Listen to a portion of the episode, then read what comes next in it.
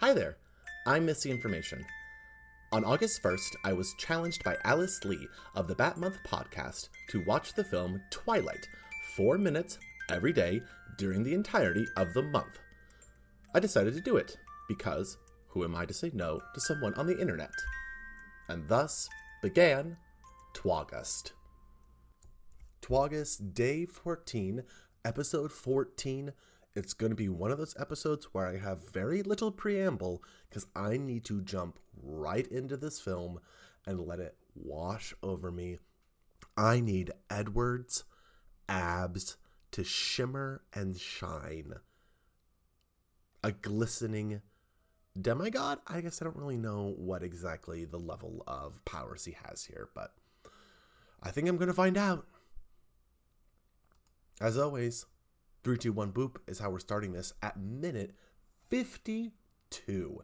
We are so close to the halfway point. 52 minutes in. Here we go. Three, two, one, boop. I watched this up to the, the shimmery point last night, so we're having some slight overlap here. And he's in the sun, and Bella's looking at him to be fair, she probably thinks that he's gonna like burn up because that's what vampires do in fiction. And it's like diamonds. No, it's like bad CGI. So what? So he shimmers. What's the consequence of that? You're beautiful. No, no, he's not. Oh, the skin of a killer. Didn't know that he went full Ed Gein. I'm a killer. I don't believe that. Bella, Bella, why would you not believe that?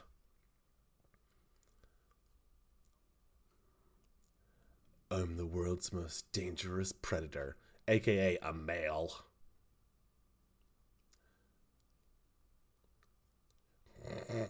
My voice, my face, even my smell invites you in. I'm just repeating things that are being said because it's so absurd. What? What is?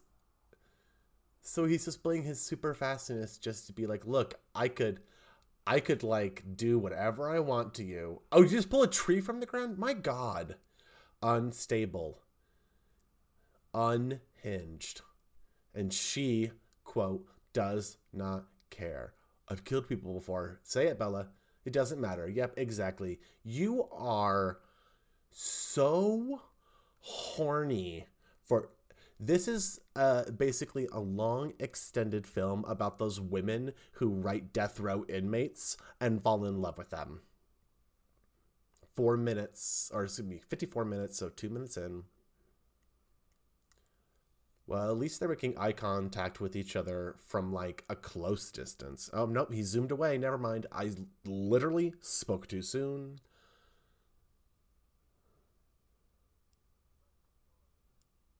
Well, oh, good. So they're ethical vampires because they only hunt animals. Except for what happened with the security guard and the guy in the boat.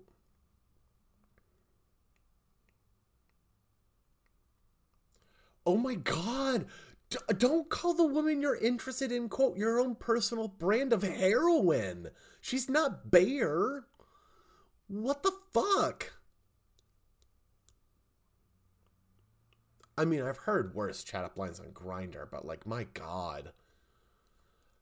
This is disgusting. Oh, and I don't know if it's just the heterosexuality that's pushing me away or like what.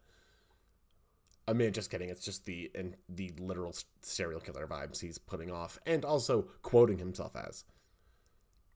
Oh, don't touch the moss. Don't lean against the moss. That's wet and gross. Oh my god.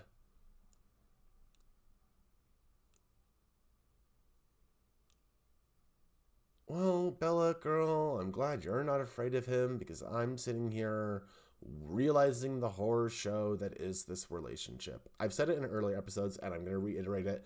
The horror aspect of this movie is not vampires or werewolves, it is this relationship that a centuries year old man is having with a high schooler, a not yet of age high schooler. M- multi million dollar franchise, billions of dollars in movie sales. 56 minute. We're paused in the middle of this conversation. Oh my God. Wow. Wow. I mean, tomorrow we're hitting the halfway point, but I feel like we have crossed the line of my patience with this. I mean, I, in the sense of, uh, I've known f- for 30 minutes plus, so like we're at over seven days, so over a week. So last week, the recap, I already, was already talking about how bad this relationship is. And tomorrow, we're to get to the halfway point. We're to have another recap, and it's just to be more about me detailing how bad this relationship is. It truly is a wonder. It is it is pop culture malfeasance at its worst. Like telling people this is the kind of relationship that we want to like idolize. I'm glad I'm at the point where I can recognize unhealthy relationships and call it out how it is and not feel the need to just accept something narratively because it's being told. Like in a weird way, and a, in a very like high ground moral high point way, I'll fully admit it. I am coming in this and feeling better about myself in the sense of how I have chosen to define my relationship with others, but especially my husband. Like, this is making me realize that, wow, like, what a great relationship he and I have. That we are not like these two. It's absurd. It is parody. It's.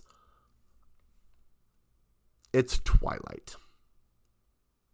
Well, I want to crawl into bed with my husband like a good husband should. So I am going to end all of my thoughts here. It, it's really funny because I feel like this entire series probably sounds like someone who is bipolar and is just having ups and downs and ups and downs. But this is how this film is. It truly, like, we have covered so many miles within these last almost hour. It is just meant to bombard you with twist and turn and all sorts of different things so that you're not stopping to think about how fucked up all of this is. But when you're only watching four minutes a day and you have time to think about it, you really can think about how unsettling everything that's happening is. I went, I, you know what? You made a mistake leaving Arizona. Bella, you fucked up. You shouldn't have left Arizona. You shouldn't have got on that Southwest flight. Mm-mm. Mm-mm. That's the original sin. Okay. Tomorrow is episode 15. It's incredible that we're at the end of the first two weeks. It really is, and we're almost at that hour point. And then after that, we're gonna have another recap. We're gonna have to. I'm we slash I. I'm gonna have to collect all those thoughts, and somehow deliver it in a cohesive way to you. I don't know how that's gonna happen yet. I really don't, because this has not given me any chance to think about it. Well, it's high camp, I guess. It's something. Okay. Love you all, and I will be talking to you all tomorrow. You take care.